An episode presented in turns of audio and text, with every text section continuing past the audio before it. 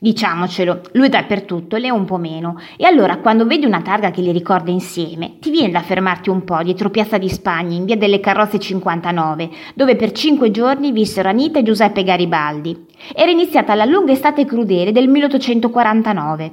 Lui era venuto a difendere la Repubblica Romana, lei era rimasta a Nizza con la suocera, i bambini e un altro in grembo. Ma piuttosto che lasciare solo il generale e restare sola con la suocera, Anita preferì i cannoni di Udinò si imbarcò su una nave e la mattina del 26 giugno corse subito a Villa Spada, il quartiere generale di Garibaldi, che appena la vide esclamò Eccola la mia Anita, adesso abbiamo un uomo in più.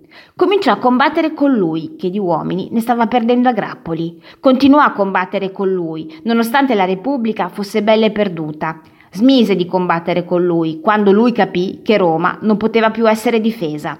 Condivise con lui in questa casa un'ultima cena e il progetto di trasportare altrove la guerra, perché lui le diceva: dovunque saremo, colà sarà Roma. Andò con lui vestita da uomo, a cavallo, in piazza San Pietro, dove Garibaldi promise ai suoi volontari fame, sete, marce forzate, morte. Lo seguirono in più di 4.000, inseguiti da francesi, austriaci, spagnoli, borbonici. La marcia fu estenuante, qualcuno si perse per strada e a San Marino il generale sciolse la sua vincibile armata.